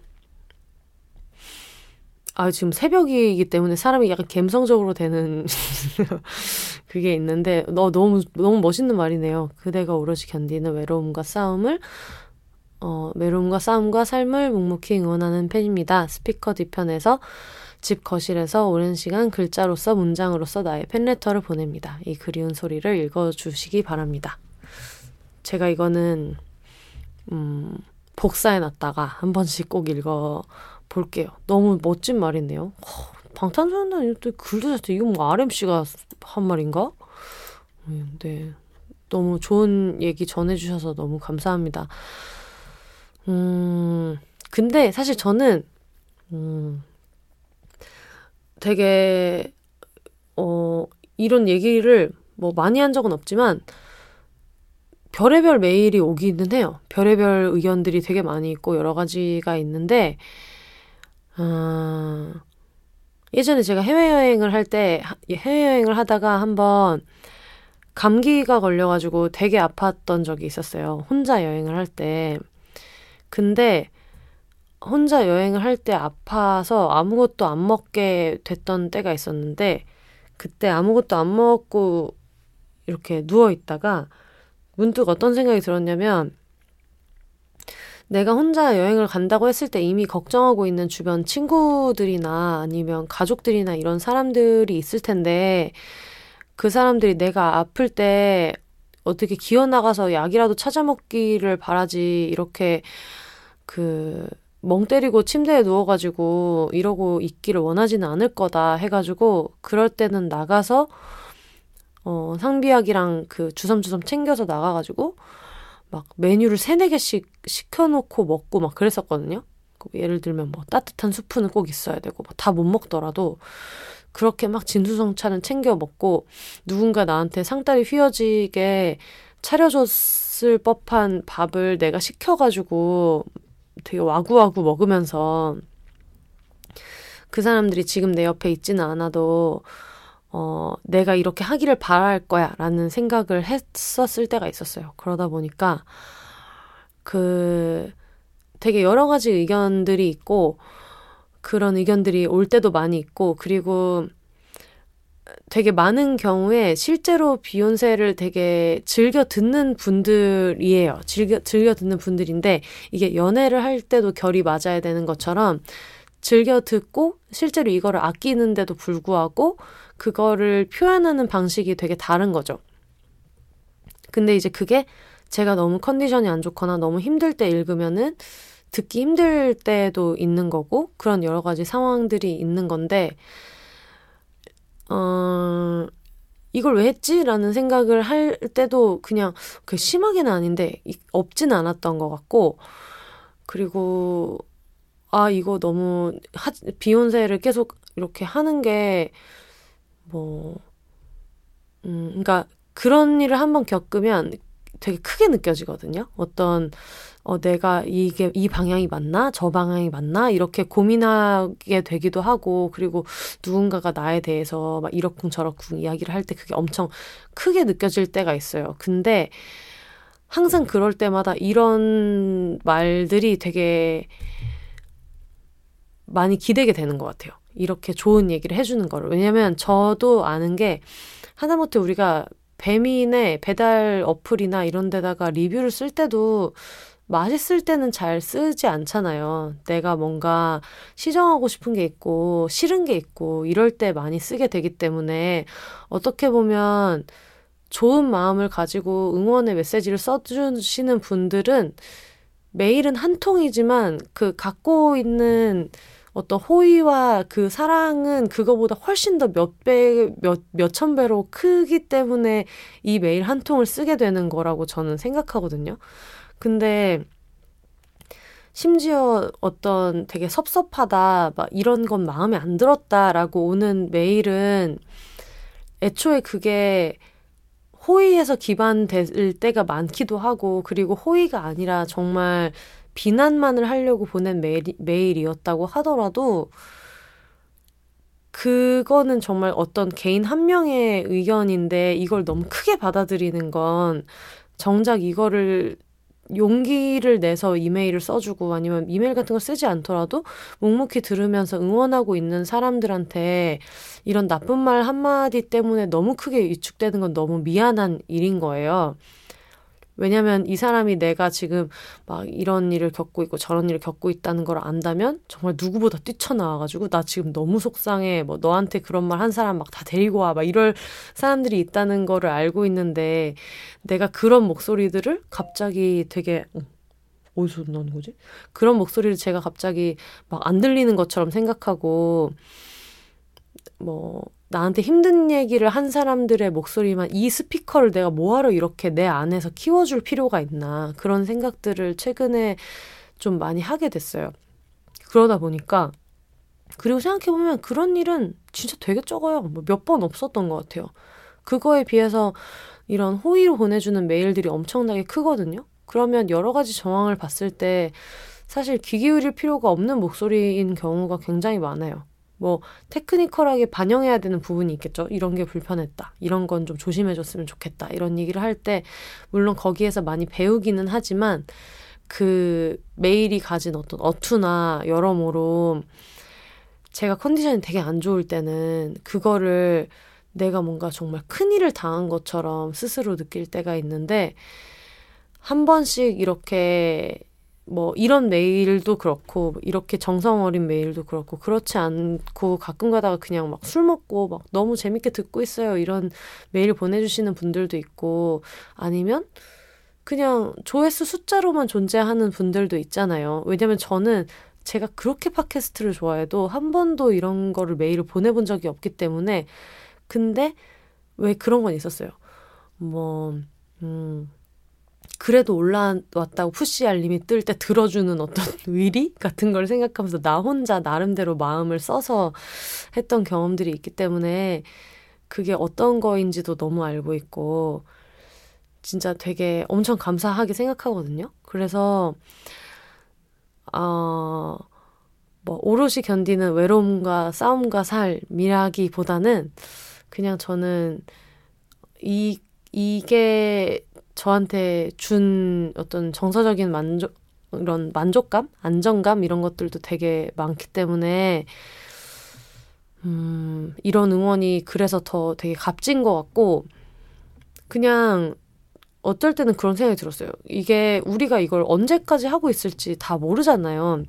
물론 저는 계속해서 할 거고 여러분도 계속해서 지금은 들어주겠다고 하겠지만 정말 서로가 삶이 힘들고 막 이렇다 보면 듣다가 안 들을 수도 있고 저도 언젠가는 쉬게 될 수도 있고 뭐 여러 가지 상황들이 있을 텐데 그런 일이 벌어질 수도 있다고 생각하면 지금 되게 좋은 거 아닌가? 이렇게 매주 얘기를 나누고 메일도 보내주고 이런 게 다른 사람들한테는 모두에게 벌어지지 않는 일인데 너무 막 어떤 한계의 속상한 메일을 봤을 때, 와, 이런 사람들이 되게 많으면 어떡하지? 많으면 뭐 어떡해. 보내라 그러는 거지 뭐. 그래서 그런 사람들한테 메일을 막 보낼 자유가 있다면 나는 그거를 보고 그냥 안 본 것처럼 외면하고 살아갈 자유라는 것도 있는 거고, 그냥 그렇게 생각하면서 지금 서로를 되게, 어, 아끼고 좋게 생각하는 사람들이랑 지금 시간을 잘 보내는 거에 집중하고 싶어졌어요. 그런 건 참 중요하다는 생각이 들어요. 그러니까 눈앞에 맛있는 게 있으면 그걸 일단 맛있게 먹는 게 지금 내가 나한테 해줄 수 있는 제일 좋은 일인 것처럼 이런 이메일을 한 번씩 보면은 되게 여러 번 다시 읽고 싶고 그리고 메일이 갖고 있는 특성상 나중에 진짜 힘든 일이 있을 때 다시 막 읽고 이런 일들도 있기 때문에 어쨌든 어 되게 잘 지내고 있습니다. 제가 또 얘기를 하다 보니까 이 얘기를 너무 길게 해가지고 다들 뭔가 어, 이 사람이 갑자기 어떤 요즘에 핍박이 시달리나라고 생각할 수 있지만 전혀 그렇지 않고요.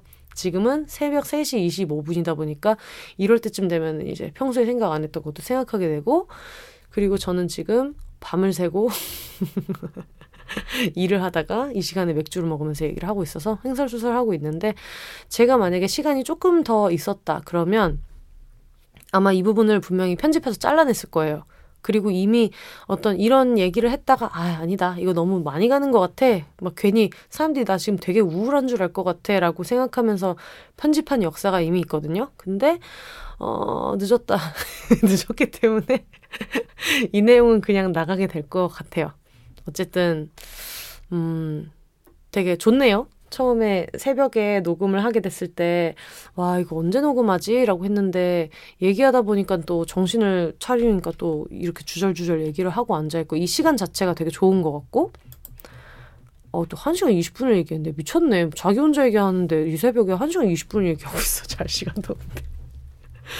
근데, 음, 이게 혼자 녹음할 때 매직인 것 같아요. 같이 얘기하는 느낌이 들어서 너무 좋고, 그냥 또 오늘 하루 별일 없이 그냥 되게 건강하게 막 저녁 6시쯤에 땡 쳐가지고, 아, 그러니까 오늘도 이렇게 편집해가지고 12시에 맞춰서 내야지라고 생각했으면 이런 얘기를 할 수 있었을까 싶은 생각도 들고, 좀 새벽이고, 아예 어차피 늦었고, 오늘은 그냥 편하게 얘기하고, 많이 편집하지 않고, 있는 그대로 내야지라고 생각하다 보니까 더 뭐랄까 평소랑 좀 다른 경험을 하면서 녹음하고 있는 것 같아요. 좋네요. 근데 뭐 저만 좋은 것 같아가지고 좀 걱정인데 여러분 들어보시고 어떤지 어떤지 피드백 주시면 다음에 맞춰서 또 진행해 보도록 하겠습니다. 어, 아마 조만간에 이제 항상 비욘세에서 하던 망한연애 올림피아드를 또 하게 될 것 같고요. 그리고 계속 미뤘던 호그와트 특집을 음, 조만간에 하게 될 것 같아요. 그래서 그거는 제가 구글 폼이나 이런 거를 만나서 다시 한번 공지를 드리도록 하겠고요.